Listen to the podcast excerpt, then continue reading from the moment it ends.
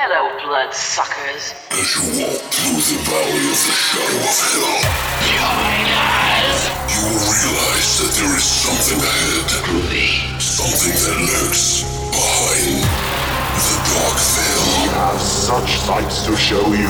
A veil that is beyond our own comprehension. I'm just gonna bash your brains. Beyond the void.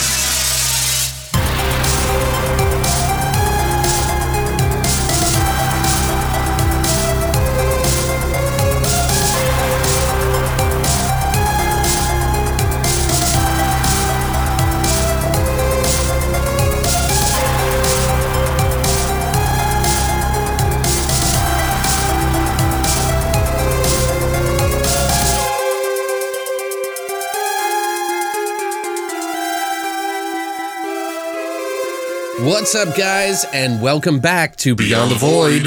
Horror podcast. That's right, it's episode 200. Woo! And that's not the only thing we're celebrating today. We're actually celebrating It's my birthday. Christina's Happy birthday. birthday to me. She's only 68, guys. Think Yep, about that. Yeah. and I look good. So, uh, happy birthday, baby. Thanks. Love you. Thank you for doing this podcast with me. You're welcome. I had fun this week because I had I got to pick out the movies. Yeah, and what are we going to watch today? We watched Whatever Happened to Baby Jane from 1962 hmm And and Hush. Oh, you say it. Hush Hush Sweet Charlotte from 64? Yep. Yeah. I was like thinking there for a second. I thought it was 65, but yeah. Uh-huh. So Christina dragged me through this. Whatever. It's I've, it's nice change, you know, once in a while she gets to drag me through some stuff. well, I've been wanting to watch these movies for Right. a while. It was fun. I we had a good time actually. Yeah, we did. It's uh, you know, it's not uh well, we'll explain it more later on. But Yeah. um yeah, so Christina wanted to take us back to the 60s. Mm-hmm. If I were to go back to the 60s, we'd be watching some Bava, Mario Bava that is. Yeah, well, it's not your birthday.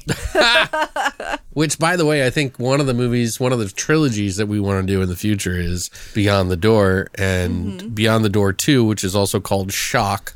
I think was like Bava's last movie. Uh huh. So Oh, okay. I want to watch that. But it's yeah, we'll do the trilogy some other in the future. It doesn't have to be my birthday Yes, every day. Every week is my fucking birthday on the podcast. and I get this one. Yeah, that's it. But at least I got a big episode. That's not true. You help pick out movies every week. No, I you, pass no, it. no, no, no. Let's be honest. You veto my movies every week. That is not true whatsoever. I'm like, how about we watch these two or this two? Really, what I'm doing is, is she's, it's funny because she's like, she works against me. See, out in my studio, I have a large rack full of movies, like, you know, shelves and shelves and shelves. But out in the living room, it just keeps piling up because we have another section out there for movies that we need to watch that we've bought. Uh-huh. And I need to get through those. So you're like, no, don't watch movies that are out there. Let's watch these other movies. and I'm like, hey, buddy, we you don't like that shelf out there. I don't like that shelf out So there. So then let me pick the movies from out there. or maybe we should just stop buying movies for a little while. Well, I don't know about that. It's a little too much. we got so many more on the way too, and I got a haul coming up for you guys to check out. Some Yeah, stuff that was sent one. to me, and uh, I'm gonna mix that with the uh, horror picks that I got from the Dollar Tree haul because we got a lot from the Dollar Tree. Some that we're gonna be giving away as well, on top of other ones that we have that we're gonna give away that were not at the Dollar Tree. But uh, yeah, so we are picking a winner this week. yes. We'll We anna- forgot to ask too. Right. And we'll announce it on episode 201. So yeah, we're gonna give you guys a big box full of different movies that we got. Some from the Dollar Tree, some that aren't, some that are just in my collection that I have extra of, or you know, there's gonna be a bunch of stuff. We'll post everything on social media so you can see it. Now, by the off chance that we do pick somebody that is outside of the United States or in Canada for that matter, which it does cost us a lot of extra money to send stuff, uh, we'll basically just give out a, a gift card of the same equal value of what we send out for the regular box set. So that way, you know, everybody can apply for this. You just got to let me know where you live.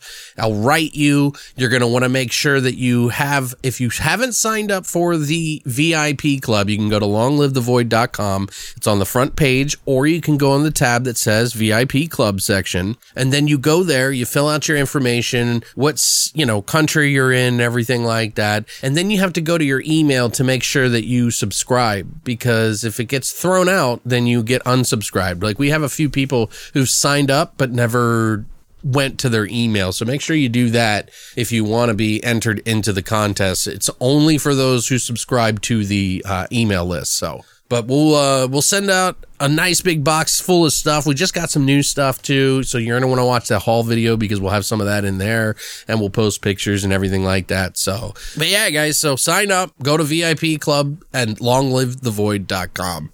So, what are you gonna do for your birthday? What are we doing for your birthday here, Christina? Crying. Crying. Crying and eating cake.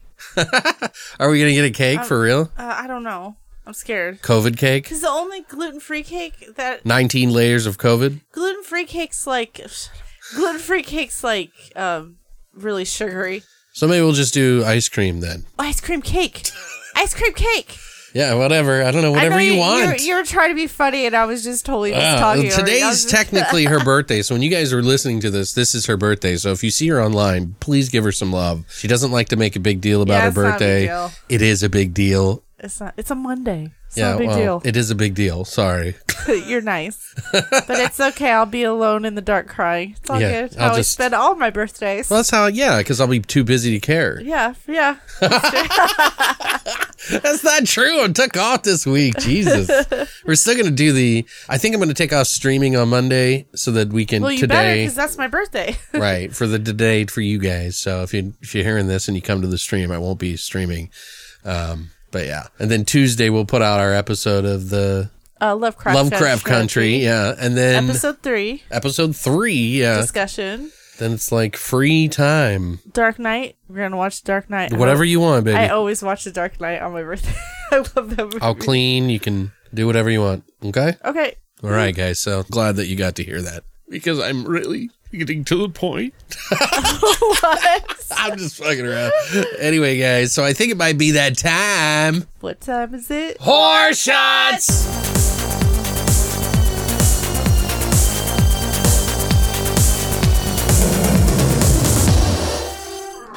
All right, so we got a new shot that we're going to be doing for one of the movies, and what movie is that, Christina? Whatever happened to Baby Jane? What are we calling this shot, Christina? A bloody Baby Jane. A bloody baby Jane. So, in order to make a bloody baby Jane, you have to put in three very simple ingredients, and that is one part gin, one part brandy, and one part grenadine. Grenadine. Which I think brandy isn't that like cherry based anyway? I think so. Yeah. Yeah, I'm pretty sure. But anyway, it's just more cherry for the mix.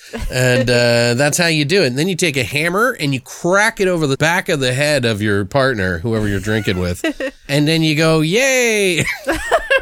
you go, yay! then you go, why did she make me do that? That's right. she made me do it. Yeah, I don't know why she made me do that. She was gonna take you away from me. yeah. anyway, guys, we're going to take that shot right now. I'm not excited. I really wanted to do a birthday shot, but I don't. I I'm couldn't- not a gin fan, so and brandy and gin do not sound like they should mix together. It, doesn't sound but well. she drinks them in the show in the movie. Mm-hmm. She drinks gin, Gin. And, well, she also has Johnnie Walker too, but we weren't and buying scotch. Yeah, I wasn't gonna buy it. So we got brandy and gin. So deal with it. Cheers. Cheers. Okay, that's weird. That's different. It's not bad. It wasn't Not bad. bad. It was actually pretty smooth. Actually, I'm gonna just take the rest of it. Yeah. Wow. The first time ever, huh? Happy birthday. It's not that bad. I thought it was going to be worse. I'm not a gin fan. It I makes me grossed out. Like I hate gin. It has to be buried by other liquors and stuff like that. the brandy definitely buries that gin. Yeah. Yeah. Please go to the website and look at the picture we took of this shot. Oh, yeah. My grandmother's doll is in this picture, and I'm, I I love that doll. She made the the little outfit for it and stuff. And Okay. Yeah, and plus we, we if you've seen the movie, human hair. there's themed up stuff in there. We've been trying to get a little bit better about our pictures at least. Uh, the shots may taste like shit, but I'm kidding. Actually, they've been tasting pretty good lately. Yeah, they- so we've been- we've been we've been kind of nailing them. So if you haven't been drinking them, I don't blame you, but you're I think less of you. So We've been bartending up. So, if you guys would like to try a Bloody Baby Jane, all you got to do is go to longlivethevoid.com and check out our hashtag horror shot section now. That's it for hammers. so, now we're going to jump into our 1960s adventures of Christina's birthday celebration. with Whatever Happened to Baby Jane from 1962 and Hush Hush Sweet Charlotte from 1964. we're going to go ahead and do that Right now.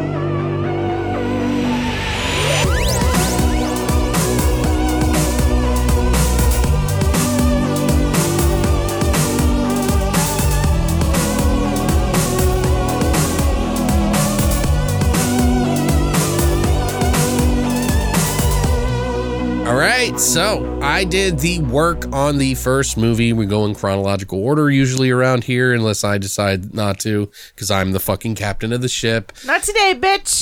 Yeah, it's true. But she wanted to do it this way, so we're gonna do it this way. That's right. What What do you want me to say, Christina? Huh? Um, actually, I think it's more of oh, you pick these movies, so you get to do the trivia. That's what Oh, it yeah. was. Yeah, well, she did. She did. She knows a lot about it, and she's a big fan. So I thought, hey, why not? You know, Mm-hmm. if you're really into it, I mean, that's kind of the fun of it. Sometimes I like doing trivia Mm-hmm. because it makes me feel a little bit of ownership over the, the uh, movie, and Oh, it and it helps sense. me kind of get my opinion together so that other people can understand as well. Because sometimes the trivia leads you to go, oh, that's why they did it that way, or so. Mm-hmm. But anyway.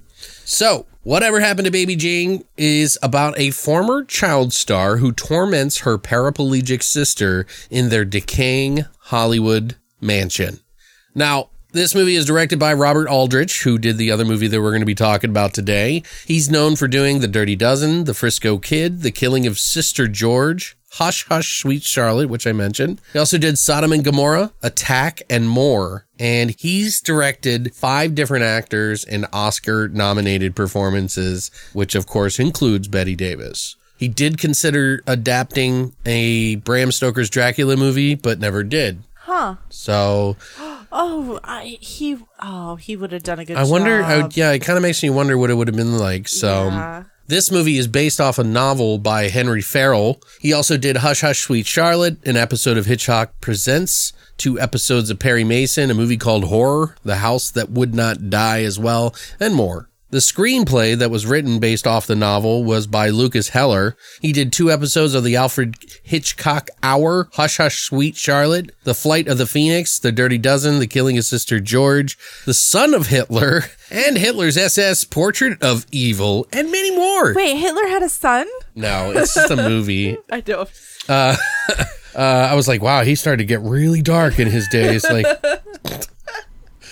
cast in this movie is, of course, Bette Davis, who plays Baby Jane. She was in All About Eve, Dark Victory, Wicked Stepmother, which was one of the last movies she ever did. Mm-hmm. The Watcher in the Woods, which is one of my favorites of hers, mm-hmm. I would assume, because I'm too young to know a lot of these.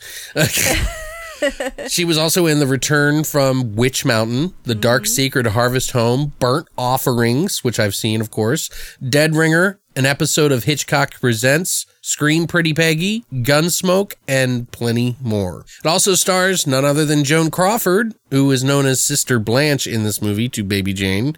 She was in plenty of films too. Uh, one, not probably her best. Last films was Trog. Oh, that's the one where she played the mad scientist. Yeah, I think so. I don't Yeah. remember. I remember some stuff about that. She was also in the Virginia TV show Night Gallery for an episode, Berserk, The Man from Uncle, I Saw What You Did, Sudden Fear, The Damned Don't Cry, and many, many more. And she has won an Oscar for Mildred Pierce in Yeah. the 40s. Oh, okay. Yeah. Also, uh, it stars Victor Buono. Buono, I think I'm saying that right. He plays Edwin, the piano guy. He was in Beneath the Planet of the Apes, Hush Hush, Sweet Charlotte, The Evil, The Wrath of God, Moonchild, two episodes of Night Gallery, The Mad Butcher, 10 episodes for the original Batman TV Mm-hmm. series as King Tut. By the way, I did not realize that. Yeah. That's really cool. Yeah. Um, he's one of my favorite in the movie, Mm-hmm. by the way, other than, you know, he doesn't, I don't know, there's something about him that I just liked. Um, he was also in The Girl from Uncle, which was the sequel to The Man from Uncle, I think, and uh, many more. Also had Wesley Addy, who plays Marty McDonald. He was in Kiss Me Deadly, Tora Tora Tora, I Spy, an episode of Outer Limits, Hush Hush Sweet Charlotte as well. And we also have Maidie Norman, who plays Elvira. She was in Halloween Season of the Witch, part three, basically, the one without Michael Myers, really, unless you count the TV, but whatever. Uh, she was also in a movie called Airport 77, which is going to be really prevalent in the next movie we talk about, by the way. Episode of uh, The Jeffersons, Good Times, Kolchak the Night Stalker, Adam 12, Dragnet, Twilight Zone, and a movie called The Man from Uncle. This movie cost an estimated amount of almost a million dollars, about 980k, uh, and it made about nine to 9.5 million dollars uh, estimated uh, worldwide. I guess. Yeah, but it profited 11 days into opening. Wow. It started profiting. It was that fast. Well, Christina, obviously you have some positive thoughts on this. Would you like to gush for a little bit about it? Well, just a little bit. I mean, What do you think of the movie? it's a classic movie. Um, I honestly I didn't remember this movie. I know I watched it when I was a kid. I probably watched it with my grandma. or your mom? Yeah, or my mom. I'm very glad we got to watch this together. Um, I really enjoyed watching this. Everyone's acting in this movie is amazing. Um, Well, for the most part, yeah. yeah. Well, yeah. Well, the main characters. Yeah, there's like me- really only like seven in the whole movie. right or less. Bit Maybe I'm actors just and thinking of like four. There's four actors in there. I really liked. Mm-hmm. I liked the story. Yeah. I mean, they could have done some things different. Um, I did think it was a little long. It was a little slow and dragged out parts, but that's how they made movies back then. Right. So it was it was more of like it was like an experience. Where they got to the like uh agreed upon one hour and 30 minute feature Mm-hmm. Yeah. film. Anyway, I felt like they could have trimmed some stuff down and made it like more complete Sure. because it it was a little long. Um, some Well, of the it probably feels long to you because this is a I'm impatient. 60s and Yeah. we're also spoiled by, right. you know, Yeah, that's exactly the point Yeah. that I'm trying to make. which is why we might be But- having like all these movies that are like slow again, that are really Yeah. long because people are like, black and white. like people are like the like ADD people like myself who well I'm okay with long movies as as long as they're interesting right. but like it it is interesting how people's attention span is today versus what it was back right. then yeah I agree with you. Yeah. when they watch the picture films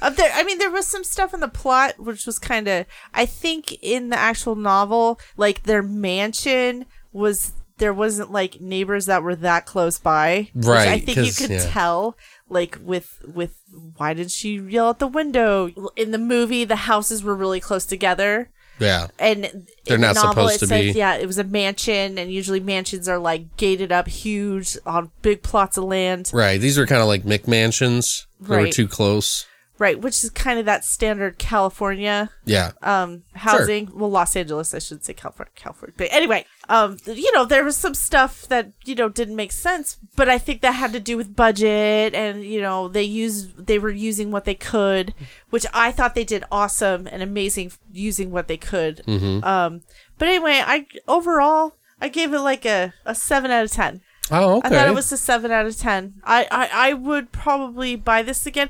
And and it we rented it on Amazon and it looked really good. it was two bucks to rent by the way Yeah, and also if you go to your library, they have it at the library, which I totally forgot to check before we, we Right. got on it Amazon. But you can you could get this movie at your library for free or stream it on your library app for free. okay So yeah. Now, uh, you know, and you forgot to mention one of the big things that got you interested in this movie in the first place. Again, oh, the show. yeah. Oh, we'll just talk Yeah. about it. Like, well, I I didn't want to say too much because we never finished the show. doesn't matter. Just see what to explain to them why you were interested. So when Ryan Murphy came out with the Feud show in 2017. And I was very excited about it because it's like all this drama with the actresses and and da, da, da. and I think we only watched like two two episodes. Two or three, yeah. Yeah, just because we had a hard time finding it because you know we don't have cable.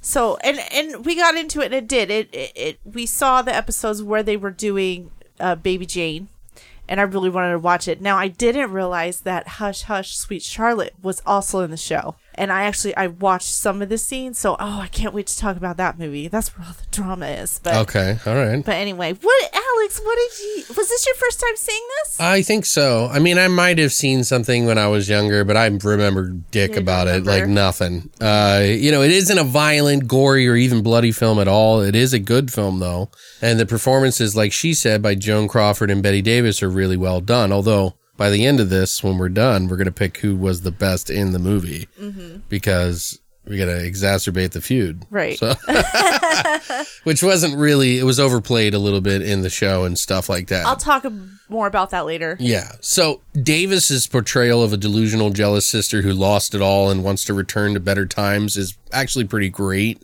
It's evil and sort of messed up, while Crawford's sweet and innocent portrayal is jarring and helpless for the most part uh, for the viewer uh, until, of course, the end. Uh, which this movie is a twisty movie because you think it's one of those movies that make you think you know what it is, what the situation is, and why this is being the way it is, and why it played out the way it does. But then you find out something completely different by the other by the end of the movie, and it doesn't like lay these like completely obvious clues out like that. It's more in the dialogue. You know, it's a, but it's interesting how they did it. Personally, Bette Davis was always a character actor in her day, and I think that's why she shines so much in this particular movie. Mm-hmm. I don't know all of her work, but I bet some people think that this was one of her best performances Right. You know, probably arguably the best. Um, at first I was like, well, fuck, I guess we'll watch these, you know. Only Christina wants to watch it. It's her birthday. But by the end of the movie, I was actually invested, you know, like I was, I think it was like 20 minutes in. And then when she started getting kind of crazy, I was like really into it. And I was like, okay, I can get into this. It's not necessarily my style of movie to watch, but it's enjoyable and it's well done. And I think it was nice to kind of like traipse back a little bit. Yeah, that's my thing too. Although some moments in the movie were a little logic breaking, like you mm-hmm. kind of mentioned. Mm-hmm. I feel like at any time that Blanche was trapped by not only her wheelchair upstairs, she could have easily gotten help out the side of the house or, you know, Right. something, you know. But obviously, it was done to drive the plot, but shouting out a window to get the neighbor to help you seemed a little too easy and didn't make much sense, you mm-hmm. know? but again, it is more about the story than some sort of logical thing. Perhaps, you know, you could just chalk it up to just older movies and that weren't really worried about those fine details until later on. Mm-hmm. But in the same regard, there are moments in the film that did think about those kind of things too, like how they lit a certain situation to kind of reflect how someone was feeling on the inside. And uh, another thing I noticed about these movies, both of these movies in particular, is that the lighting uh, it was Yeah. really unique. In in the in this one, not as much. It is in here, but not as much as the other movie, which I really like the lighting in. But I didn't see the the end coming hundred percent. You know, kind of did because I we watched the feud and they kind of spoil that in the very first two episodes. I think Right. and and it kind of makes you realize a lot about the dynamic of these sisters in the movie how jealousy can kind of ruin things for yourself and the people you care about and i'd say for a movie of this type being a probably a thriller first and foremost with like a it has like a touch of murder and crazy in it too but mm-hmm. it's a great film i wouldn't it's not my personal type like i said but it wasn't a bad watch. So it's kind of like one of those movies that you just kind of watch and you're like, oh, that was, you know, that was good, you know? Right. Uh, that's how it is for me. I'd give this one like a seven out of 10 as well. Oh, hey, look at us. You know, because I feel bad giving it anything less. Even though it's not a movie for me and my particular taste, I still think it deserves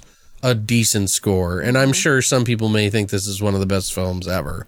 So, And also, this is a good, uh, especially for that time, horror movies. Well, Psycho came out. That's why they pretty much made this movie. right. Like the thriller horror Sure. was, was taking of steam, and I think this is a great addition to the beginning of all of that. Sure. And, you know, this isn't a movie that I would watch necessarily on repeat or Right, yearly right. or anything like that. But once in a while, you know, Right. I wouldn't mind popping it on. It's, it- Background, you it's know. pretty hard for me to score a movie of this type too because it is so different than my tastes. It's it's very classical, mm-hmm. you know, sort of style, reminiscent of films older than it even. Like mm-hmm. and that seems to be kind of a thing with Robert Aldrich. Mm-hmm. Like he is doing movies that were like made in the 50s but for the 60s. They were like edgy 50s movies. Like that's what it feels like. yeah. And it- maybe it's just because of the black and white thing. I don't know. So, you know, I don't know. I just feel bad giving it any less than that. But if you're interested in going into the 60s and you got to kind of a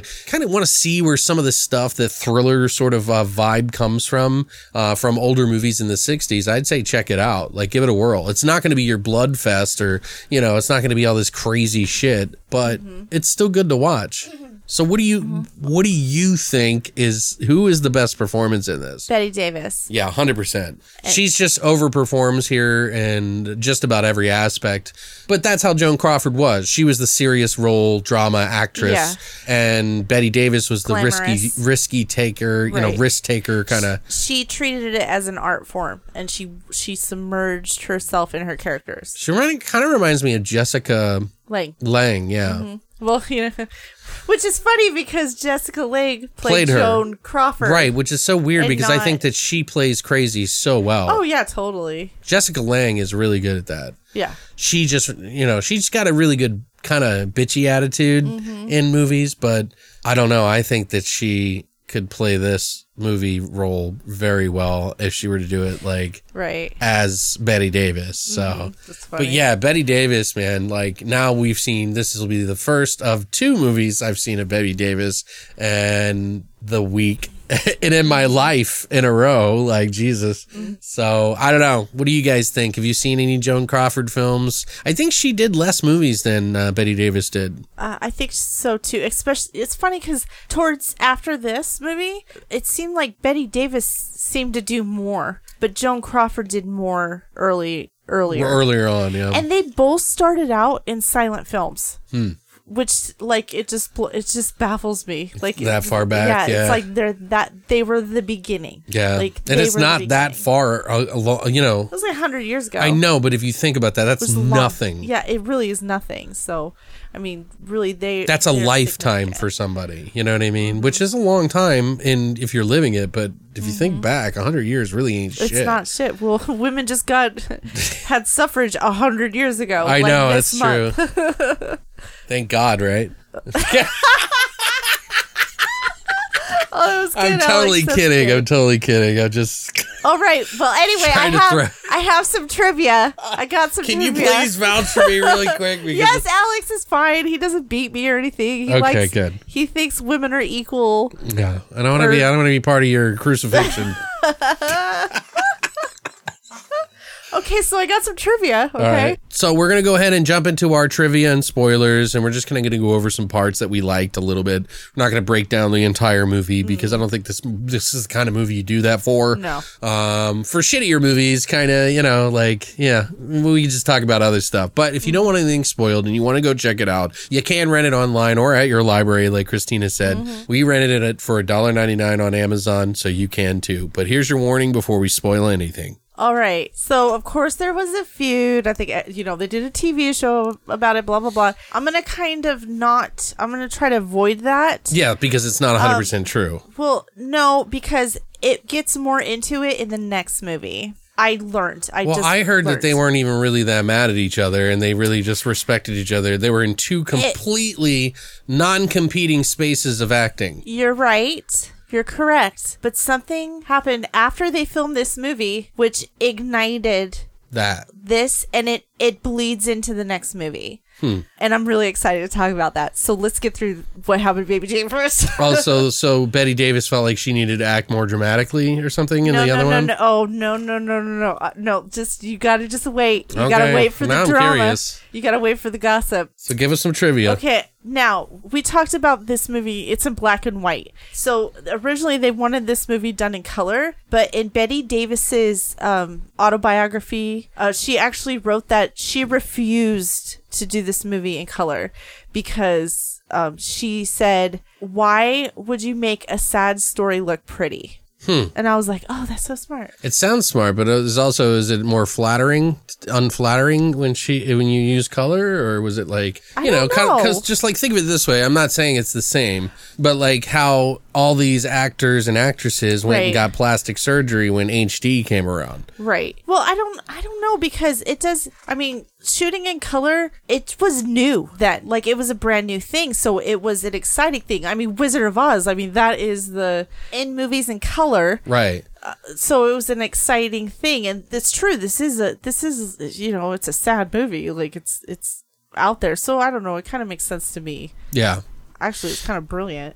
So they did have a hard time getting this movie funded. This is why it's a low budget movie. Um, stu- studio, a bunch of studios said they would fund this project if they replaced Bette and Joan with younger actresses. That doesn't even make any sense. I there was a really horrible stereotype back then, especially with actresses, that if you were like over the age of 40, you were done.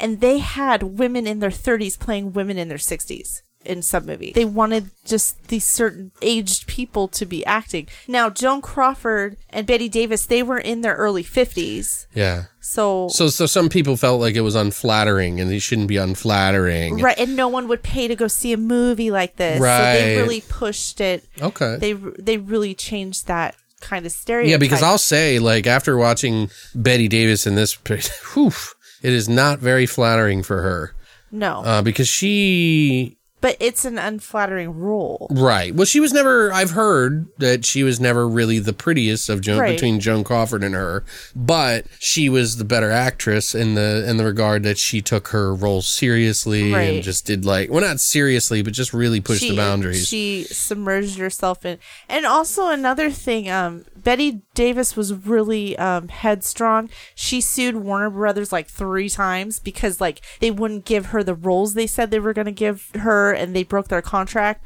And you know, you need to do what you what we say because you know you're a woman, and she really like was like, nope, I don't think so. Right, and I heard that she got the roles anyway because of that. Sometimes, Yeah, yeah, exactly, exactly. Say what you will, she got her. She did what she it took to do it. So so once um, the press found out about them filming this movie and who was cast in the movie, they went hog shit wild about it, and that's where a lot of the rumors with the feud and stuff came in. But it actually gave them really good publicity for the movie. So they kind of played it up a little bit. Right, right. Now and then now since the we know the movie was uh, had a really low budget, so they had to cut a lot of costs. So they had to do their own makeup, and Bette did all of her own makeup, obviously. First of all, let me let me just point this out: a million dollars in 1963 is not a small budget. Yeah, I know. It's smaller than most, I would assume, but like if you times that by t- what seven or ten is how much it probably costs nowadays to make. Right. But if you think about it, there's really only seven actresses in the fucking movie, seven actors. Yeah, I don't know. So and I it's don't like- know how much they were getting paid. Right. and- You know that the lion's share went to Bette Davis and fucking right. Joan Crawford. Yeah, Like I would say more than half the movie cost that just for them to have be in it. They probably. Right, right. I don't know, but I think it was a good choice that they picked them instead of some young girls because it just makes it so much more real. And you know what? And, And I they have that whole history Yeah, they of their film behind them, so they didn't have to like reshoot anything. and, and they have fans. right. They just know- had to use all the old Yeah, footage. their old footage. Yeah. In the yeah, exactly. You let me And say it by myself? or- No, it's my turn. I'm just kidding.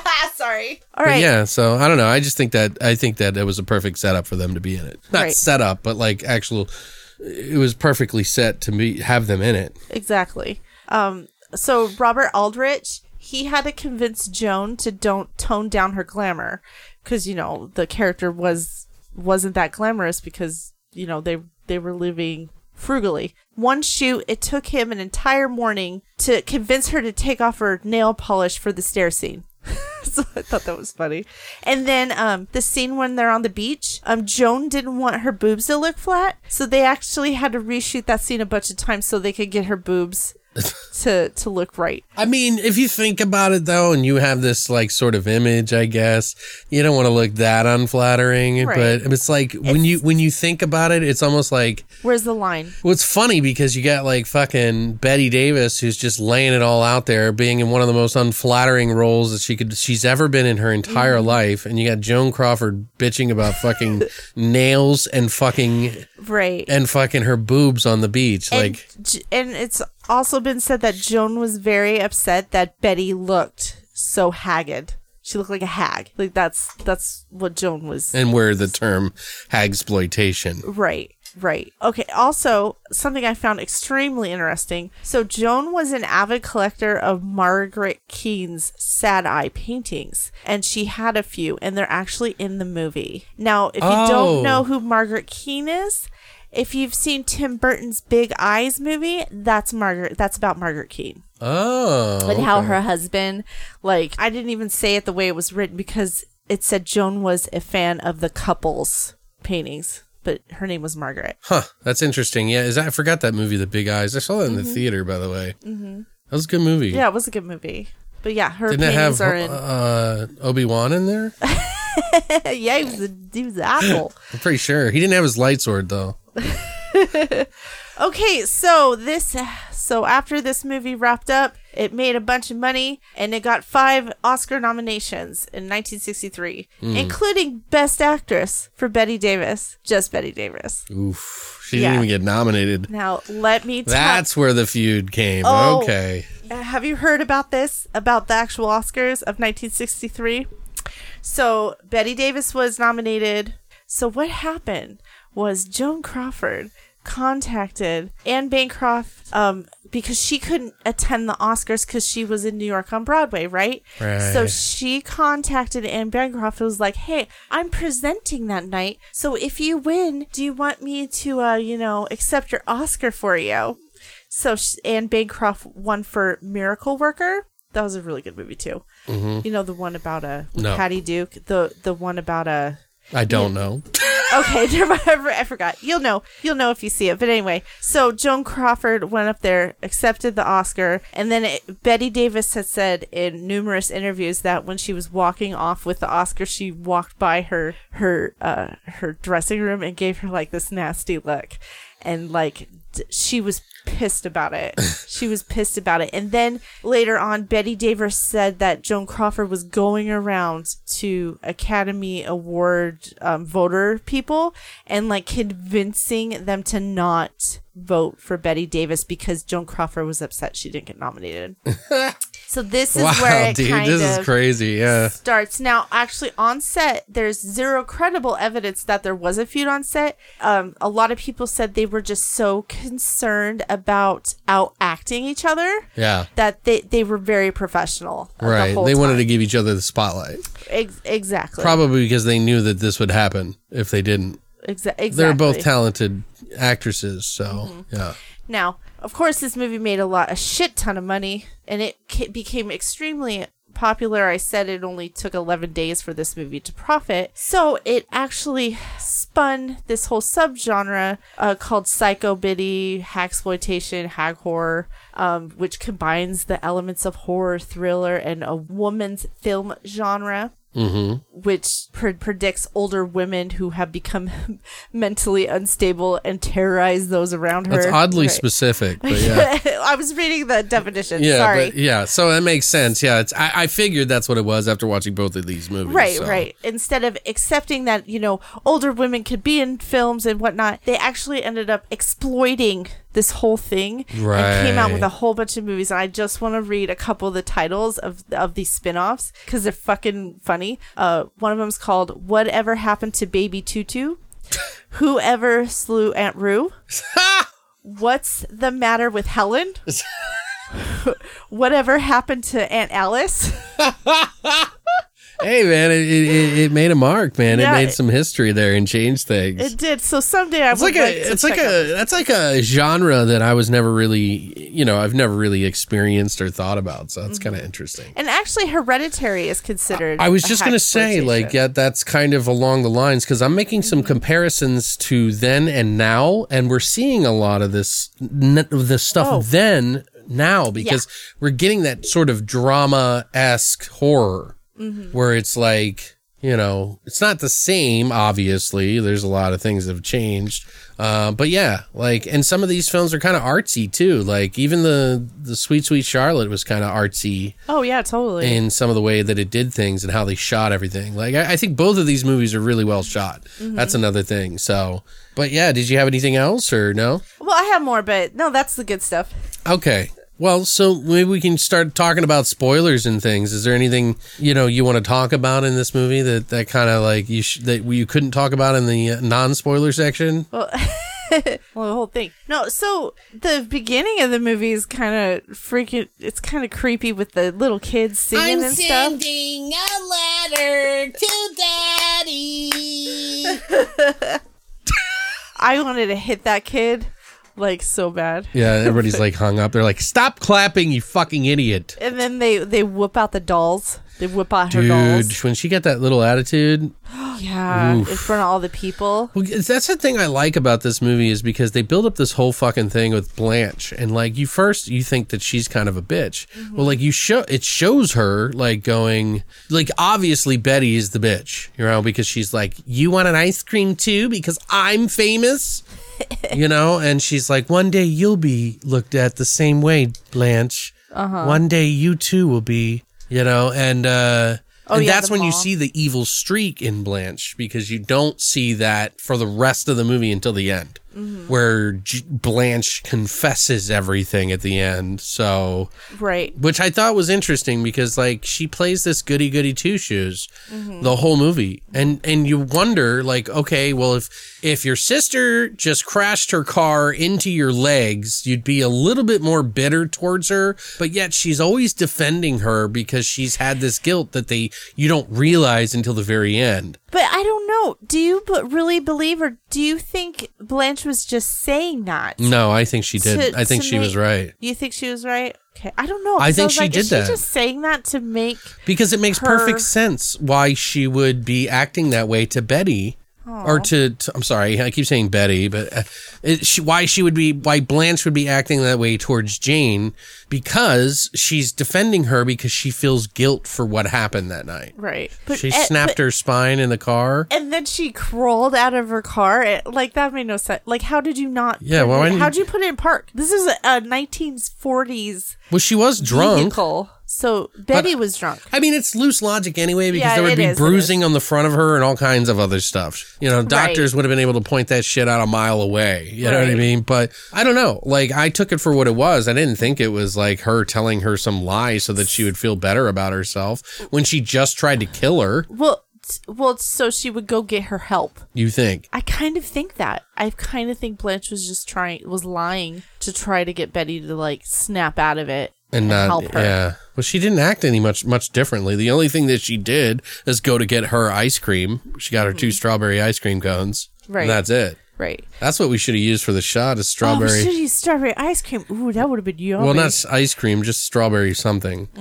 So what other uh what other scenes did you like? Cuz I uh Oh, I liked a lot. There was a lot of really interesting scenes, and one of them I liked was in, you know, it's like right at the beginning. You know, it's obvious that Jane is very jealous of her sister, even still, even though she's crippled. And she supposedly did it herself in her drunk rage. She's still bitter at her and she doesn't understand why. Because she was apparently drunk the night that it happened or whatever and doesn't remember what happened or whatever, right? So she's like having the, this reminiscing of her old times, uh, better times, and even does like a performance while she when she was like a kid. And she starts crying about it. And then Blanche is upstairs ringing the buzzer. And they really kind of drive that home. Me, me, me, me, me, me, me, me, me, me. Yeah. And then that's what like snaps her and she slams the piano and it like echoes through the house as she, you know, complains about serving her day and night. Mm-hmm. And I just thought that was a like a really cool moment, you know, like that's Yeah. where Bette Davis starts to shine is these like outbursts or whatever. But then there's like these like moments where she's like serving her her pet bird, Yeah. which is thought- really kind of fucked up. Like, like if I think about it, like she really loved that bird, and she was like, "Oh, sweetie," you know, Yeah. and like it'd be like somebody putting Murray on a fucking plate. You know what I mean? Right. Like, I would kill that person. right? I would not be playing nice after that. She was kind of playing nice with her a little bit after that, Yeah. But again, I think it's because she didn't want her fucking with her. Right? But she did because then she was like, "There's a there's rats in the attic. There's the rats in the attic." Did I do that right? I don't know. I don't know. Is, is that Bette? Yeah. Oh, okay. There's That's rats in the attic. and then boom, there's a rat on her plate. the whole note throwing scene was kind of interesting and kind of thrilling a little bit. A little, you know. Mm-hmm. Do you remember that when she's like her uh, Jane leaves? Uh-huh. Jane leaves to go like help her sister go do something. I think she goes to like get money out of the bank or something like that. Mm-hmm. And she leaves her sister locked upstairs. She hasn't yanked the buzzer away from her free yet, but she's like left the phone off the hook so she can't make phone calls and stuff like that. And like she's like writing a note. She types it up first and then writes this really long note at the bottom. Yeah. I'm like, what is the you- point of that? Why don't you just sign it at the bottom? Yeah. Just type it. don't You let just- anybody see this note, you know, blah, blah, blah, blah. Uh-huh. And then she th- balls it up and throws it out the window at the neighbor, but the neighbor doesn't see it. And of course, there's this whole song and dance where Jane is like talking to the neighbor being a bitch like she normally is. And I thought that was a really cool little scene.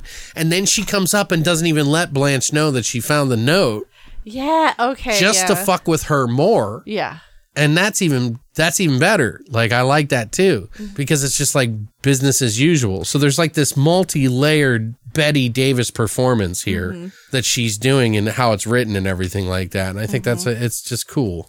Do you need to call your doctor? yeah. Is that what she said when she threw the note at her? i don't know if that sounds like her honey but Sorry, I'm trying. i know.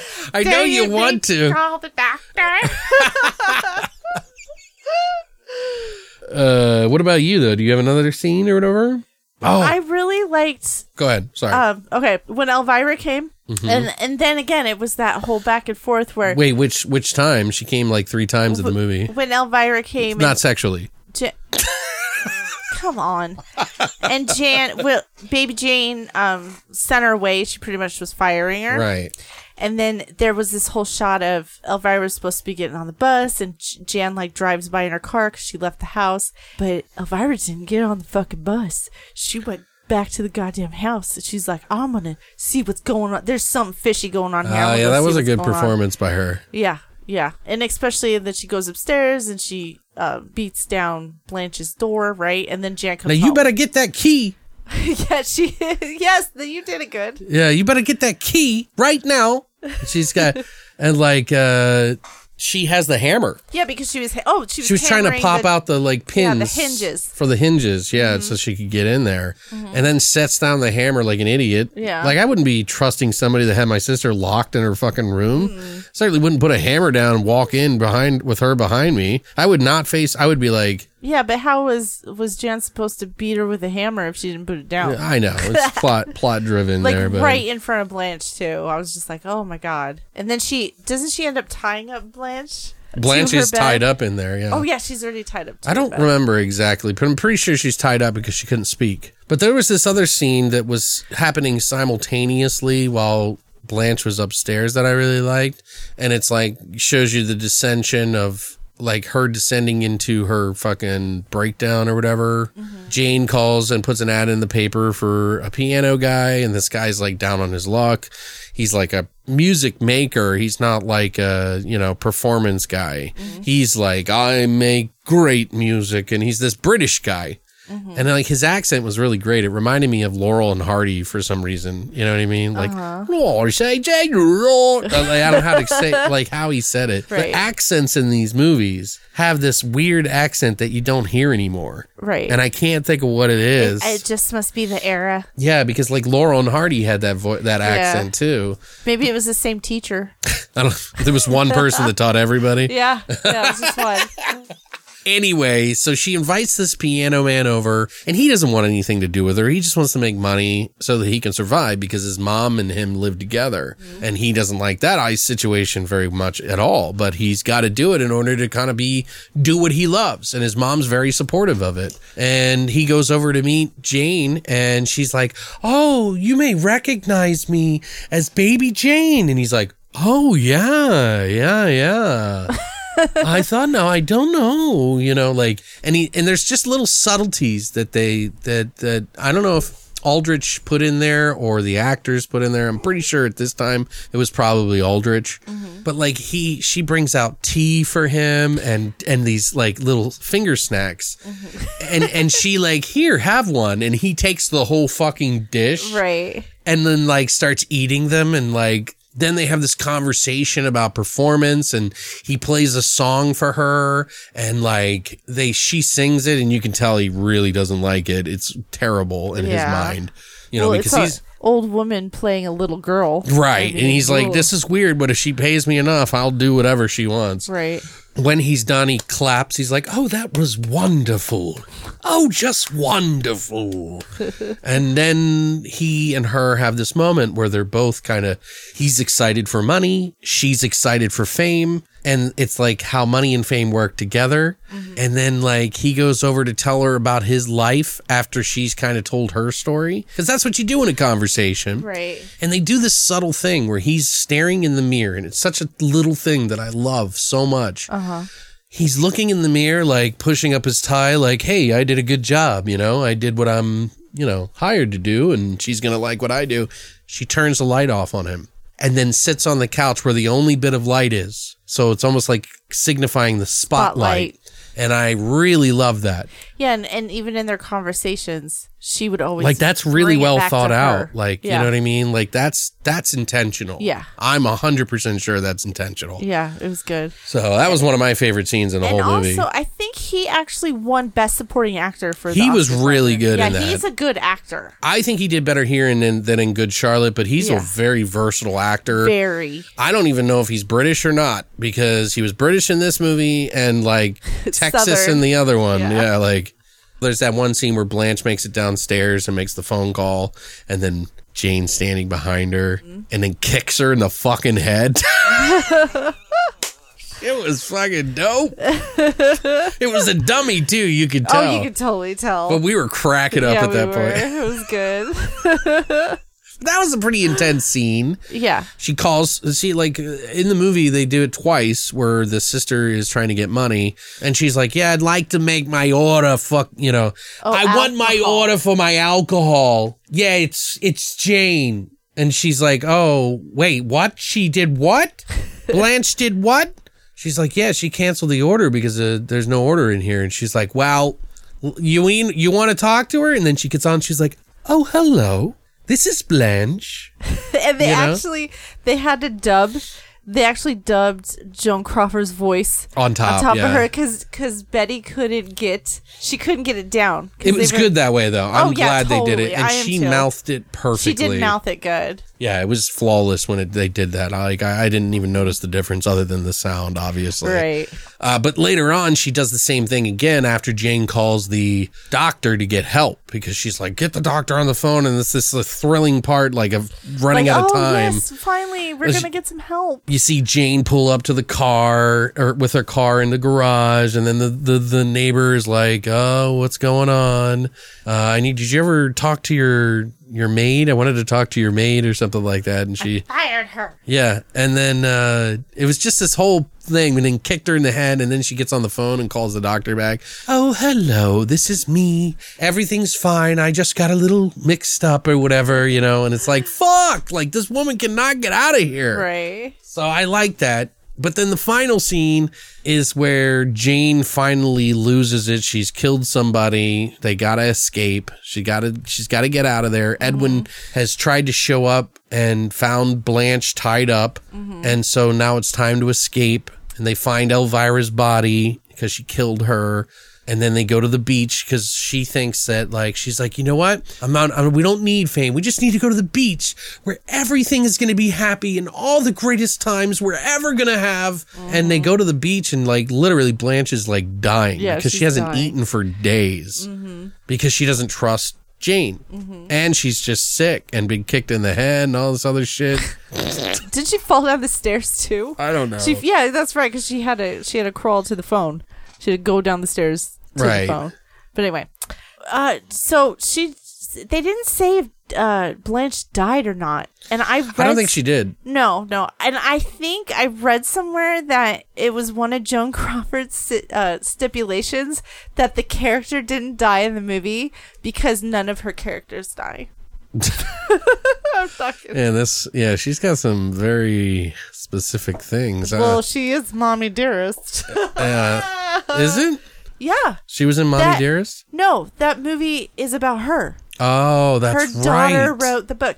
I'm just gonna bring up one more thing because it's funny. Since we're talking about Mom and Dearest, so Bette Davis was on Johnny Carson in the '80s, and he asked her, "Is there anyone you would you would absolutely refuse to work with?" She didn't say Joan Crawford. She said Faye Dunaway because Faye Dunaway is she played Joan Crawford in Right. Dearest.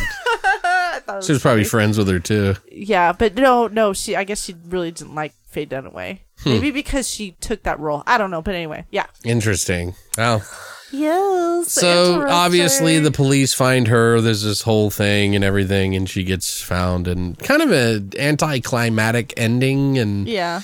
But then, you know, they, they, I think they could have done the ending a little bit better because they show what I think that, that they should have done is had um, Jane's character been a little bit more in her head and her seeing everybody clapping around her in an auditorium Yeah. while all the beachgoers were like on there. And I think that would have added it a whole level, level of like derangement. You know what I mean? Like, Yeah. and just her crying and like smiling and thanking everyone. Right. And then the re- harsh reality is that her sister's dying on a beach and she's going to go to jail now. Do you know what I mean? Like, Right. so it's kind of, I don't know. I think they could have done a little bit better on the end. I agree too. But I think they ultimately, it's a still a really good film. Yeah. So. It's worth watching. I think if like you're just like, oh, if you're just laying around like, oh, I don't know what to watch, but I don't really want to watch anything. I think this is a good movie to put on. Because it seems like Aldrich had like a style about him that was eh, not all the time, but like Mm-hmm. uh, just in certain things that he did, like um, like that scene with the the piano man and everything like that. Right. Like Edwin, I just love that. I don't know. I feel like he had that potential to do those kind of things a lot of times. Symbolism, shit like that. Ah, You know, For for the '60s, I guess. You know, so. Right. But we do have another movie that we're going to talk about.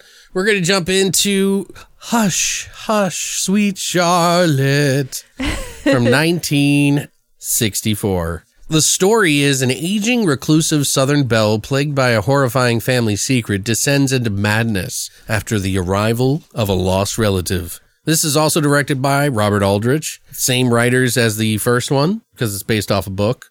It's also got Bette Davis as Charlotte, Victor Buono as Big Sam, who plays he was the Edwin character in the first movie, and he's now playing Big Sam, the Texas man. Even got Wesley Addy who returns. He's the, the sheriff in this movie. We also have new uh, cast members: uh, Olivia de Havilland, who plays Miriam. She was in The Adventures of Robin Hood, Gone with the Wind, The Snake Pit, Airport 77, mm. and The Swarm. Also have Joseph Cotten, who plays Drew. He was in Citizen Kane, The Third Man, Soylent Green, The Survivor, Delusion, The Hearse, Screamers from 1979, Airport 77. Oh. Twilight's Last Gleaming, Baron Blood, Lady Frankenstein, and three episodes of Hitchcock Presents. And more, of course. But also have Agnes Moorehead, who was one of my favorites in the movie. Uh, she was Velma the maid. She was in Bewitched, by the way. She played Endora for like 254 episodes. So she was a big character. Was she? She's was- a regular, yeah. she was Endora, that was the second witch, right? That would I always think- come by and visit, right? Right. I'm pretty sure. Or the neighbor or something. I Maybe. forget. Yeah. I can't remember. It's been a while since I've seen it. Yeah. She was also in Frankenstein, the true story. She also played the voice of the goose in Charlotte's Web. Oh. Yeah. Also, she was in Dear Dead Delilah, Night of Terror, Night Gallery, two episodes that she did there, and many more. Also stars Mary Astor, who plays Jewel, the uh, wife of John Mayhew. This was her last movie. She passed uh, 20 years some after later, you know, after this movie, but this was her last movie that she did. She did two episodes of Hitchcock, Hitchcock Presents Act of Violence, Desert Fury, The Maltese Falcon, Man of Iron, and she got her start in 1921. So there's a lot more movies I could name off that I have no clue about. Right. Also stars Bruce Dern, who is still acting today. His name is John Mayhew in the movie, who of course dies, pretty much. he gets decapitated. Yeah. Uh, he was in The Hateful Eight, The Burbs, which I remember him in The Burbs big time. Yeah. He was also in Once Upon a Time in Hollywood, a movie that came out. Was? Remember when I was telling you about? Oh, he was in that movie where he like raises this kid with powers. Yeah. It was called Freaks. Oh, okay. I don't think you got to see that, but he's in that. He's also in Toolbox Murders 2. He played the voice of Static in the movie Small Soldiers. He was in Last Man Standing, Down Periscope, a TV show called Space, two ap- two episodes of Alfred Hitchcock Hour, and The Outer Limits in 1963. So around the same time, he did an episode of Twilight Oh, wow. Zone. Yeah. And last but not least, there's there's many other actors and actresses in this, but it's George Kennedy. He plays the foreman. Not a big role, but he's a he's a fan favorite for a lot of people in the 80s and a lot of horror movies because one, he was in Cool Hand Luke. He played Ed in the Naked Gun movies. Frank, Frank. I fucking I watched both one and two just recently because I think one's on Amazon and one's on Netflix, so I watched either both of them. So uh, Without me. he also did the voice of Brick in Small Soldiers as well. Oh. He was Grandpa in Dennis the Menace Strikes Again, Hired to Kill. He was also in Brain Dead from 1990, the Bill Pullman and Paxton movie. Mm-hmm. The Terror Within, Nightmare at Noon, Demon Warp, which I kind of want to see. It's it's really bad. It's really hard to get. And one of our favorite, so bad it's good movies, Uninvited. The cat ship. Yeah, the cat movie. Yeah. which we got that from Vinegar Syndrome, which is awesome. This movie was made on about $2.2 million and it made about 4 million at the box office. So just shy of twice the amount. So it wasn't really successful. No, it wasn't. Um, but that said, My thoughts? are, you did your thoughts first last time. Okay. Oh, will you do your thoughts? Okay.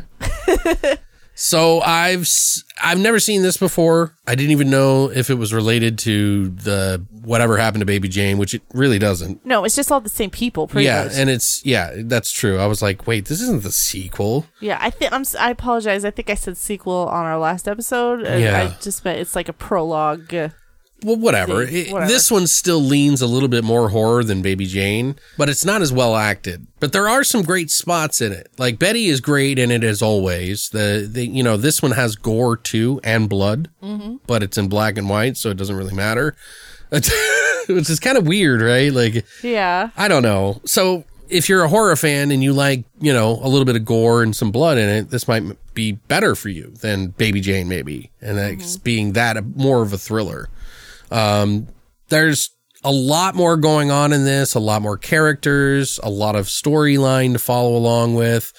Bette Davis does a lot more speaking, probably like three or four times the amount of speaking. She times more than Baby Jane because there's a lot. Plus, in the vein, it's kind of in the vein of Al- Aldrich's other work where it's got that twisty plot sort of thing going on for it, like Baby Jane did. Uh, those, I, feel like that's like his thing. He likes those kind of plots from the same writers that did the other movies. So you kind of expect that. The mm-hmm. ones that go, oh, well, I wasn't expecting that at all, mm-hmm. that make you think that you know from the get. Like right off the bat, they're like, oh, yeah, she did this. Mm-hmm. Like in Baby Jane, Yeah. right away. Yeah. And this one, Yeah. right away. Yeah. You. Yeah. Like there's no hiding it, but then it, then it's more complex, and you find that out later. And then you're like, oh. Right. Bette Davis does a great job. I also like Agnes Moorehead a lot in this movie. It was nice to see Victor Buono in it. I like him. Yep. Uh, but those two women had probably the better performances of the crazy and wild in the movie. While Miriam, the, the the the lady who played Miriam, isn't too bad either. The story is pretty interesting though, and it has a few plot holes in it. At least it feels that way until you get to the end a little bit, because it's like, why are people hanging out with a murderer? like, but Right. it's you know, it's performed pretty well, and it keeps you somewhat interested. I wasn't nearly engaged in this film over whatever happened to Baby Jane though, but clearly Bette steals the show here and props it up. But I think there are some pretty decent moments between Bette and uh, Olivia de Havilland, who plays Miriam in this movie. Thought they were, they had some really good moments, and I thought she did too. She came, she seemed very convincing. She's a great actress. She was really good. Uh, she wasn't perfect, you Right. know, because she kind of played the stereotypical role, and that's what she was cast to do and what she was supposed to do. I have a little bit more on that. she gets a little bit more wilder by the end, so Mm-hmm. it is kind of nice to see her kind of blossom in this. Mm-hmm. Um, this one again is a little bit more entertaining as it's more going on, but the performances again just don't match Mm. compared to the other film for me. And these aren't my personal these aren't my personal tastes in movies to begin with anyway.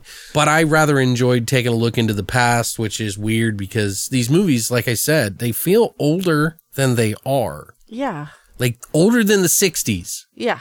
Yeah, they do. They really do. And I don't I don't think it's just necessarily that it's because it's in black and white. It's the way it's filmed. It yeah, it's how it's like an older style. Yeah. It's like they went to film school and they're just like, okay, this is how we do it. Yeah, I don't know. It's like they're borrowing from the 50s like I said. Yeah. Like the maybe the like the mid to late 50s or something. Well, like I that. mean, it is six, 63, 64. I the, mean, the fucking shadows and everything in this movie and the lighting in this movie is amazing. Like that Right. is like probably one of the best things about this movie. and it stands out. It really does. Like they they did the, the director of photography did an amazing job in this movie.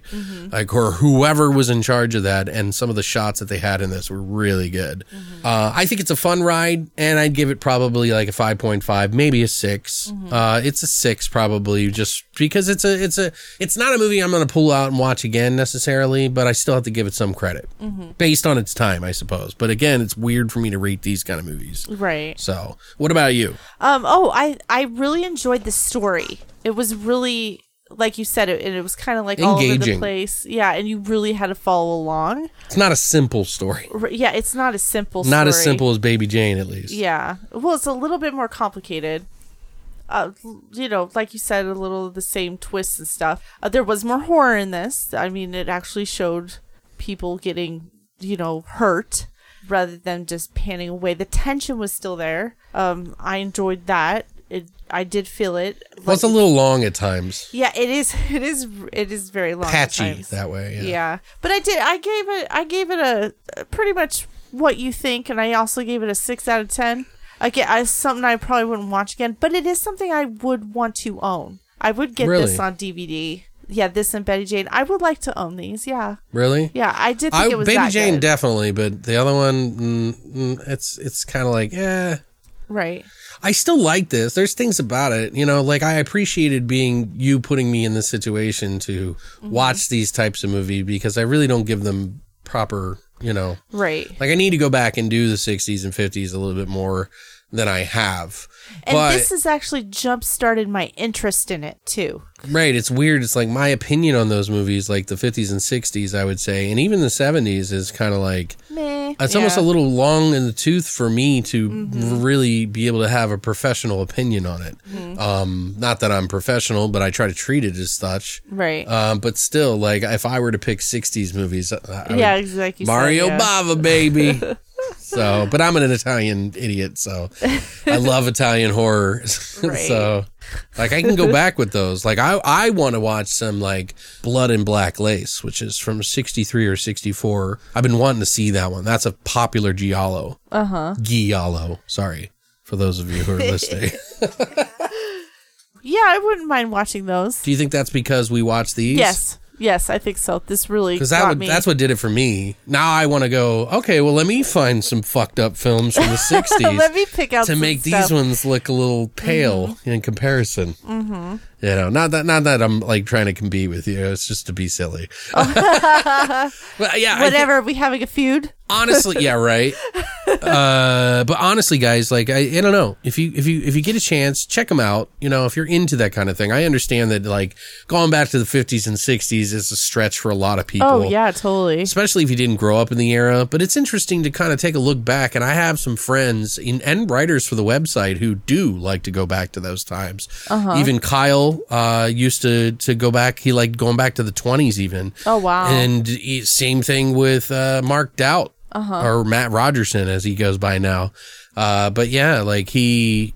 He, they both were into those kind of things, and it kind of makes me want to go back and do it. And I see why they are. but I'm just such an '80s bitch, you know, like it owns me, and I just want to like You got to break out sometimes. I know. I break away from it. Well, just mix it up at least. I hope you guys give these movies a chance, like just to check them out, see what you think. It also makes me realize how many movies are out there and how many movies are Oh my made. God, weird. And how many how many good movies out there that are were like totally forgotten about. it also makes me think about like how many movies do I know about but never seen? Right. You know, because like I knew about these movies, but Right. I never watched. You them. never like sat down and really watched them. yeah, Right. because it was just too old for me. Yeah. you know what I mean. And when you're younger, you want now. You don't want I've, it's really outside of my wheelhouse. You know what I mean? Yeah. So it's Well, Which is kind of nice to traipse out and see, you know, see what it's like, and then come back and go, yeah, that was shit. No, I'm kidding. but it wasn't shit. I'm so- totally kidding. No, it impressed me. There were some things that impressed me, and I could see the style. So Right. and now, now I need to ex- express that more, and I think I'll do that more with Bava. So. Okay, there we go. All right. But anyway, we do have some trivia for this. Christina does anyway. And this is going to be the lion's share of the feud stuff. And then we'll briefly talk about some of the spoilers in these, uh, you know, scenes and stuff that we like. So the original title of the the novel that uh Henry Farrell wrote was called Whatever Happened to Cousin Charlotte. Really? yeah. And they were actually going to use that as the name of the movie, but Bette Davis convinced Robert to change the name of the movie okay. Did they, for obvious reasons. well, they have the song in the movie too, which is I'm curious about. They wrote the song for the movie. I thought so, but it does sound very old timey. oh, it totally sounds Like a old-timey. 1930s song or But- some shit. I mean, w- Hush, hush, sweet Charlotte. Oh no. technically when technically when they were younger in the movie, it was around that time. Okay. I think we need we forget that too. That it's like that was Well, that's that the theme time. song of the whole movie. They played it in a, Oh in a god, like they, a lot. they had a music box with it in it. they had a ton of stuff. Yeah, horrible. Mm-hmm. like and it played it in different versions in the movie, like slower, more jangled, deranged parts when she's like losing her mind and stuff. I noticed. Did you? Yeah. Oh yeah. Yeah. like you could hear the same note, ding, ding, Yeah, ding, ding, ding. It's like the drugs they put in her Yeah. or something. It just like triggers. yeah, they do that with a her lot of movies now, so it's kind of cool to see that back then too. Mm hmm. So Joan Crawford was cast in this movie, and she actually filmed for this movie. She played Miriam. Really? Yep. So when Bette found out about it, so before they started filming, Bette found out Joan was going to be in this movie. Bette didn't have as much control as she did as the other in the other movie, and she fl- Bette flipped out about it, and she wasn't gonna. Bette wasn't gonna do it, and um, Aldrich offered her two hundred thousand dollars for the part, whereas Joan Crawford got fifty. Okay, so let me. So really, comfy. Baby Jane really is the story of everybody, huh? Mm-hmm. Kinda. It's a little mixed up, but there's some elements that are similar. So they went to Baton Rouge, Louisiana to f- to film the shots of the movie, and that house that's in the movie it still exists. Just so you know, Oh, okay. Um, they didn't tear it down like they did in the movie. yeah, it's, just so you guys know, they didn't turn. It actually, it's it's it's still used. The home is still used. It's not like worn down or anything because this is a really old house. But anyway, so they went to Baton Rouge. They filmed all those scenes that are in the exterior of the house. They went back to Los Angeles. They shot for two days in the studio, and then all of a sudden, Joan had to check herself into the hospital with a mysterious illness. Aldrich Aldrich filmed what he could without her being there, uh, to the point where the movie started going ridiculously over budget. So the studio came to Aldrich and said, "You either need to get her to start shooting her scenes or or the movie's going to get canceled." So ultimately what Aldrich ended up doing uh, he actually hired a PA, a P, PA, sorry. He actually hired a PI, a private investigator, to stake out Joan Crawford and make sure That she was lying, so he could just fire her. Right. Well, he ended up firing. I didn't. It didn't say whether if the PI found anything or not, but he ended up firing her. So he fired Joan. She was lying. I, that's what it seems like. Yeah, and I don't know if she was like trying to be snooty and like take control of the situation. Who knows? I don't know. So now all of a sudden, Diva Wars. so now exactly. So now all of a sudden they're hit with, oh god, we got to fill this Marion r- role, right? So Vivien Leigh, she played Scarlett O'Hara. So she she was offered the part, but she refused because she didn't want to work with Bette Davis. So Betty actually uh, recommended um, Olivia because she just did a movie called Lady in the Cage, which also was a hagsploitation movie. Um, but she was retiring and she was living in Switzerland. So Aldrich could not convince her by phone. So he actually flew to her home in Switzerland to convince her to take the role. Um, Wow, man, the things he do for Bette, huh? Mm-hmm. He loved her. He, made her a lot of money. He really did. Uh, so so ultimately, Olivia De Havilland she took the role because she she wanted to work with Davis for so long. She actually was in two other movies with him. So her. was Aldrich? I didn't even look this up, but did Aldrich also produce this one then? Because flying out to like convince people seems like a production move, doesn't it? Yeah, and I looked it up because I th- I thought it was, I thought it was it might have been fake, but I I did see, um, he did, and actually uh, I watched scenes from the Feud show. Mm-hmm. And well, they just showed him. They just briefly showed them like talking on the phone, but she was in Switzerland. Yes, he was in fact a producer. Okay, and this is also why He was the producer Right. on the movie. and that's also Probably why, why he had a lot of control over his movies to do them how he wanted. yeah, because he was the producer. Right. But that's why this movie's budget was so high. It was extremely over budgeted because of all the and they had then they had so once Olivia agreed to do this the movie, they had to go back to Baton Rouge and reshoot everything. Wow. Now it's kind of funny. Olivia did not want to do this movie. She she it hadn't. It was like she said it was reverse casting.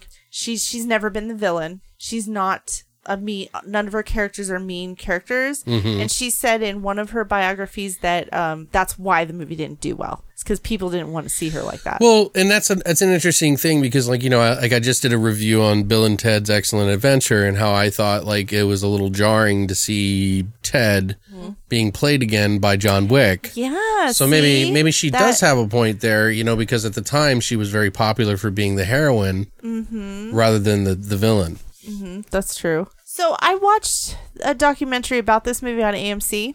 Mm-hmm. It was a really good documentary, and they interviewed a bunch of people who were helping on set. And one guy stated they had to go to a funeral supply, an undertaker supply, mm-hmm. to get a hand. And they ran the film backwards when the when the butcher the Chopped it off. yeah, chopped it off. Now I, I I heard that. I wrote it down because funeral supply. Does that mean they used a real hand? I don't know. I I was very baffled by that phrase. I wanted to ask you what you thought. I don't know. And then I actually they actually showed the scene as the guy was talking and I was I was looking and looking and looking. I can't imagine they would have used a Okay. real hand. I don't want to think, but I mean, they obviously didn't use a real head. But That's weird. I also thought it was interesting because remember the head rolled down the stairs and then it it landed face up. Right.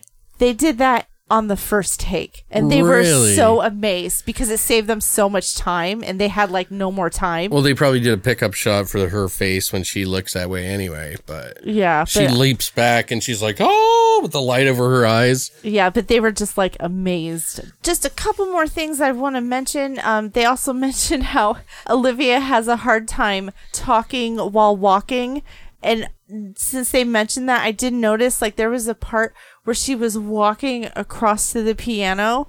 And it was like really quiet, and then she had to stop, and then she started talking. Really?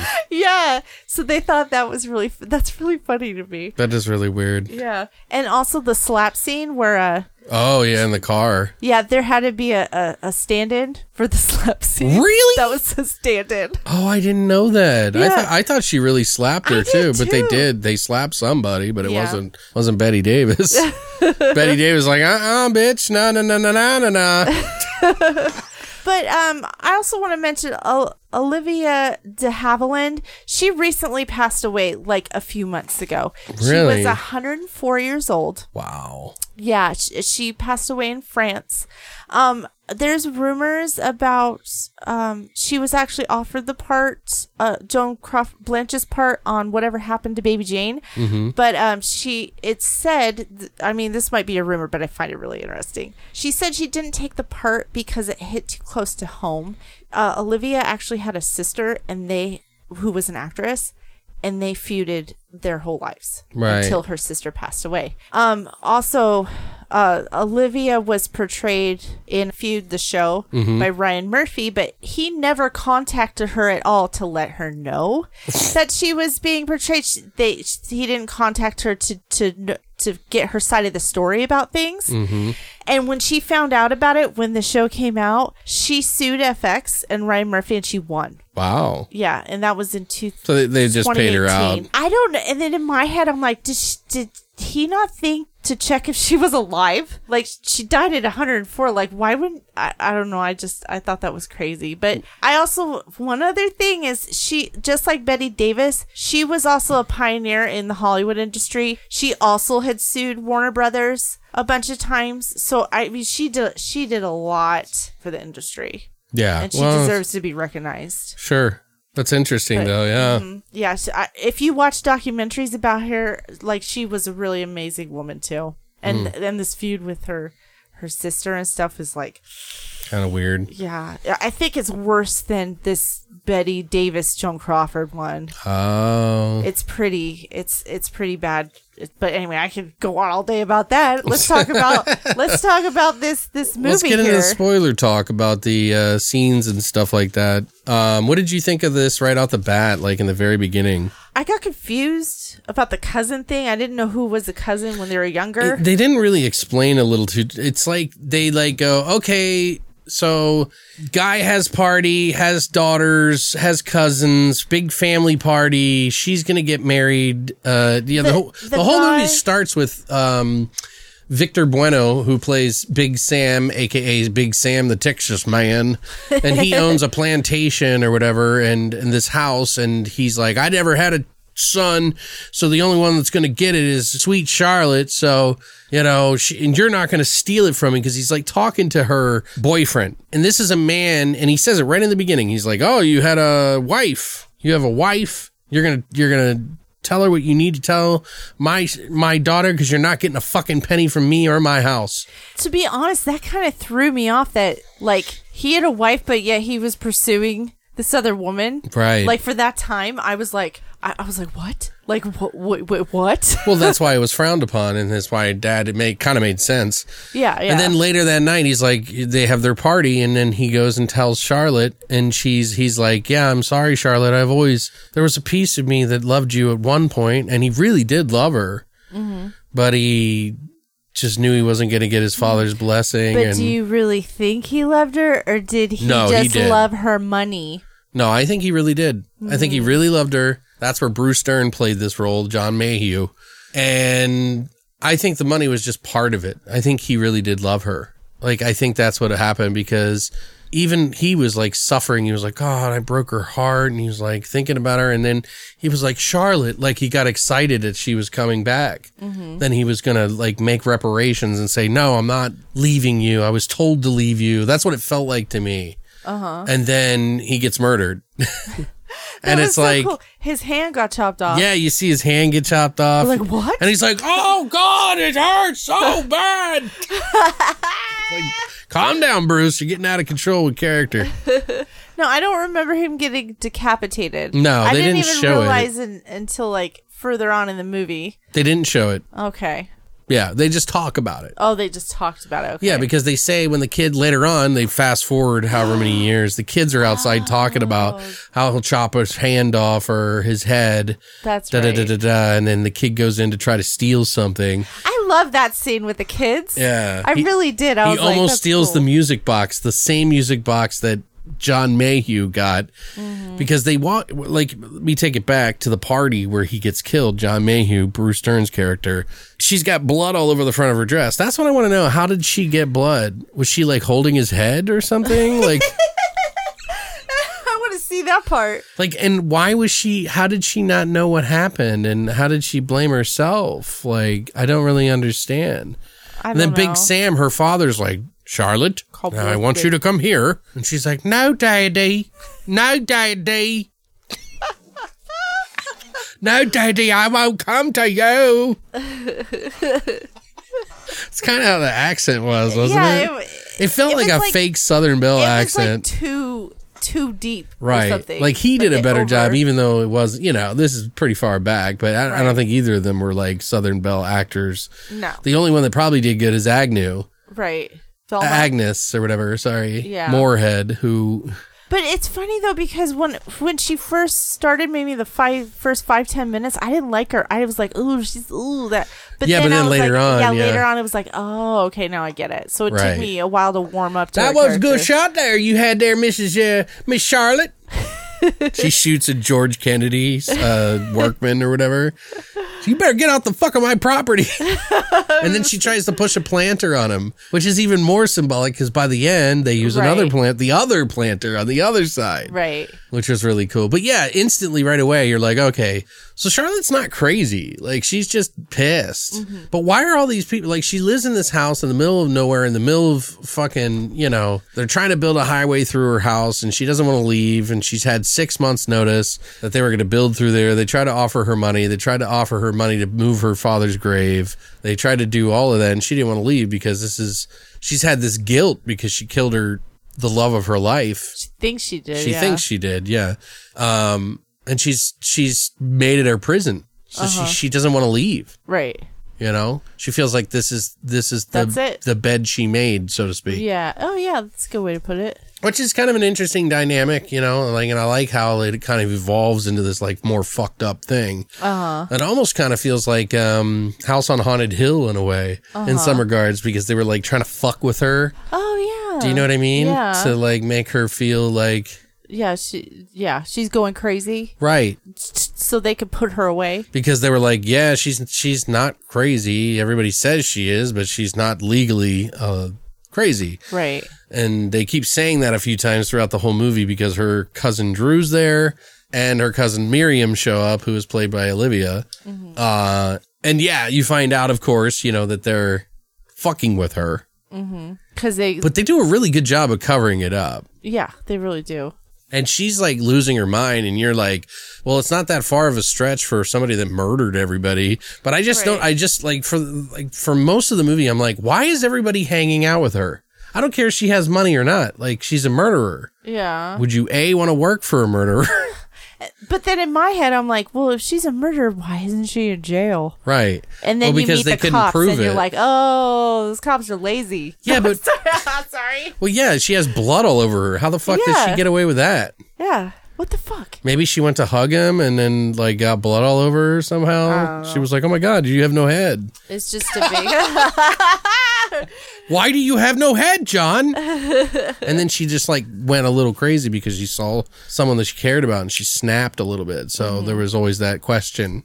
She can never prove it, I guess. But what are some scenes that you liked? Uh, there's some scenes with lighting that I noticed.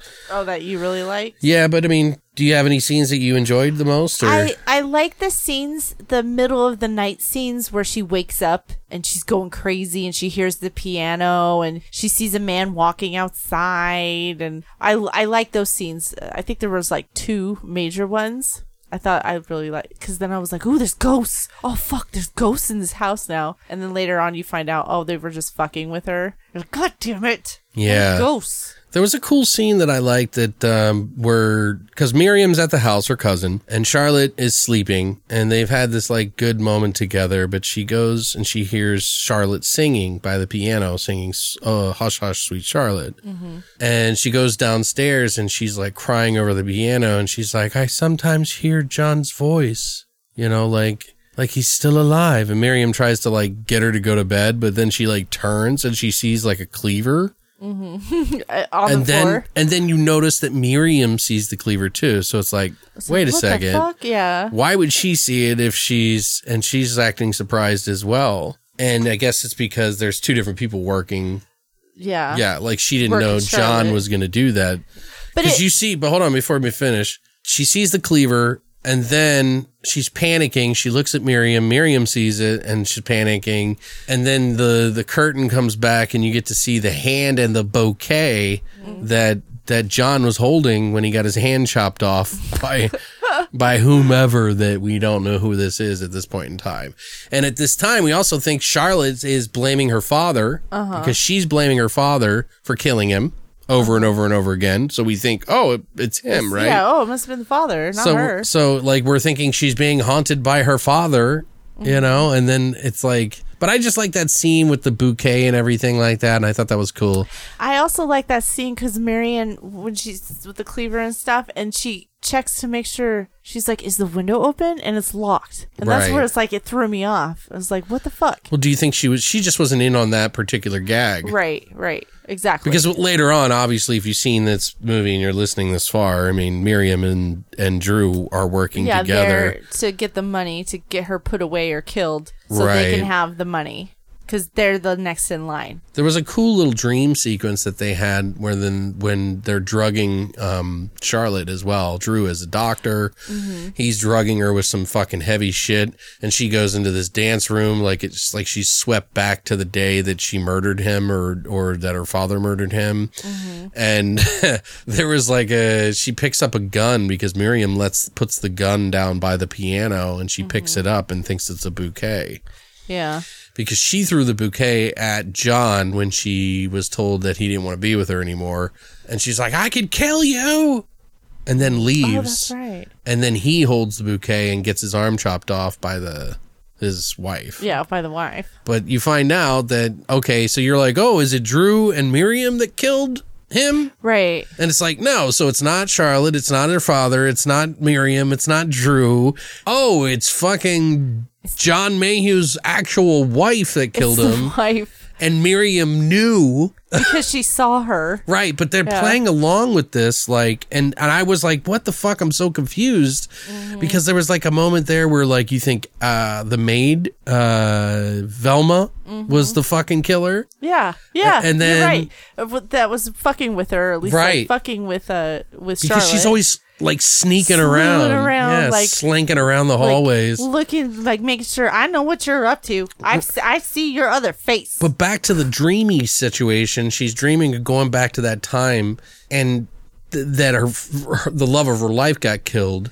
And she sees him walk in the room and then all of a sudden looks at him and he's got no head or hand. Well, she sees the stump of a hand and then he, she looks up and he's got no Go head. ahead, Captain. And she shoots it with the bouquet. that whole scene That was, was so cool. cool. because and the way they shot it and everyone was like glowing so you know it like wasn't real it was Right, like a it dream was- world well, yeah, like- 'cause everything's she was all fucked up she was all fucked up on drugs Then Miriam comes in and she's all freaked out. 'Cause him You killed him. You killed him! And I'm like believing her there. Like I thought she was serious. I did too. I thought that totally was like it. she fucked up, and then how would she know? And I was like, wait, maybe she had put blanks in it. Like it came. Right. I was like, that would make sense. right And then sure enough, when she's put up to her, yeah, like when they go throw his body into the water, he like holds his breath, I guess, in the water and then must. beats them home before dropping off Charlotte somehow. After like how do you beat the car that's driving down the road? Well, no, no, no. It might have been. Uh, th- there was when they got when they dumped him and they got back home. She was like, "Go to your room. You need to go to your room." And then maybe there was a period of time that she was waiting for Drew to come back. So well, he he's standing at the top of the stairs all money, and tries to help her, and which just makes her more crazy. Mm-hmm. And she's like, "Oh my god, I'm seeing fucking he's dead, and like I'm seeing him alive. Like what the fuck? They like got rid of the body." She's like, "Miriam, I'll give you all my money," which is what they planned on to begin with, Uh-huh. is that she would get all the money and split it with Drew. So then they're out celebrating. And she's gone completely mad, and they're going to get all of her money. And she pushes the flower pot on Yeah, top Charlotte of their head. sees him. Yeah. But this is where you see Miriam do a really good job, or Olivia, whoever the actress is, Olivia Day, whatever. De, de Havilland. De Havilland. She does a really good job of being She kind really of sinister there. Like you, she really brought the goods there. She really did. She because did a like she's like kissing Drew and being all like, "You think you're the smart one? You think that you could be the?" She's like, "I wrote those letters right. from John Mayhew's wife to fuck with Charlotte for thirty years." You know what I mean? Mm-hmm. Right. And she and he was like, "Holy shit, that's pretty impressive! Like, you really went all out to get her money." And she was like, "Well, I couldn't let her go out and be happy because she would have spent all the money." And he's like, "Wow, that's really good. Now we're gonna fuck." and that's when she pulls the flower pot on their head, Right. And they're both dead. You didn't no blood, by the way. yeah. right. Their They're heads- just like laying there. They're Yeah. like laying there on top of the. Their necks should be hanging, hang, like dangling off their necks with their heads caved in like some fucking like sloth from fucking Goonies looking face. but yeah, I don't know. I mean, I, I, it's weird because there's good things about this movie that I liked really well, but I still think the performances in the first movie are stronger. So would you, Yeah, yeah. you, you know? I agree. I prefer the. But I think this is a more movie. traditional kind of like psycho thriller horror. Yeah, to- this is totally traditional. you know, like you would feel like I mean, like multiple genres, um, but traditional. Uh, but you know what I mean. Like I think it might be a little bit more accessible to people who've not been in the '60s. You might be able to watch this a little bit easier Yeah. than something uh, where whatever happened to Baby Jane. But I think the performances will shine when you watch where whatever happened to Baby Jane as well. So. Mm-hmm. I don't know. I liked I liked watching these. It was a nice experience, but now, like I said, if we're gonna go back to the '60s next time, All right, Biggity biggity biggity baba. all right. I'm glad. I'm really glad you that we did these movies. I appreciate it. Yeah, no, I appreciate it too. I had thanks. a lot of fun. It was nice to go outside my, you know, comfort zone a little and bit. And I went down a hole. I was I've I wa- probably watched every single YouTube was doing- documentary. yeah, like, she really, she was doing a lot of K too. So she was like in a hole with in a hole. No, but it, it's really interesting, and I, I do want to finish that show just so I can see how Yeah. they portrayed them making the movies. Well, maybe you can fill everybody in later if they're interested in this episode. Okay. I hope you guys do give it a chance. Check it out. Yes. Push yourself outside of your regular comfort zone just to kind of fill some, uh, you know, Right. some history. Yeah, it really is history. You know, this like is, this movie is it is history. it was kind of an interesting little jaunt, but uh, you know, not not not within my wheelhouse, like I keep saying over and over and over again. But I don't know. What do you guys think? Have you seen these movies? Maybe I'm the one, the out the outlier who hasn't seen these films, and everybody else has. but I think that a lot of people probably haven't. So, how much was that movie on? Uh, oh, it's it's on Amazon as well, right? For two bucks, yeah, it's on Amazon as well, or you- your library. or you can get it Check at your YouTube as well. I think I saw It it is on it is on YouTube. Not a good quality copy, by the no, way. no, but I'm telling you, Amazon on these movies, it was great quality. Yeah. Like it really was good quality. HD. So, but yeah, guys, I would love to hear what you guys think about these two movies. Let us know in the comment section below and any of our stuff, including the episode of the podcast, which you can always comment on if you subscribe to it. Uh, you can comment under your own name and everything like that instead of the social media. But either way, let us know what you guys think. Did you enjoy us going back to the 60s? Should we return to the 60s with Bava? Or what are we going to do next? I mean, I, I also want to watch Beyond the Door trilogy and I really want to see that. But yeah, whatever, guys. Like, if you have a, any particular thing, if you'd like to see us to do more 60s, I'm down. You know, should we spread it out? Should we wait a little while before we do that? I mean, it's up to you guys. Uh, but yeah, thank you so much for coming by this week and listening to this episode. Happy birthday, Christina. Thank you. Oh, it's my birthday. Yay. So thanks, guys, for celebrating it with us for our 200th episode as well. So 200 episodes. has it always been on the 200th episode? Like, or is it usually around that time? Yeah, August. August is Yeah. usually a. So next year it will be 300. Uh, it'll probably be in the next month, actually. Oh wait, I can't count. Yeah. but anyway, guys, thank you so much for listening all these episodes. We have like 230 some, I think. Because we But- used to do so many extra episodes. You for, fucked up. well, I was Okay, doing two two episodes, one on Monday, Part one on part Wednesday or Thursday. That was too much. it was a lot. I was really busy doing that stuff. Yeah. So, but anyway, thank you guys for coming by. Happy birthday, Christina. Thanks. And as always, Long live the void.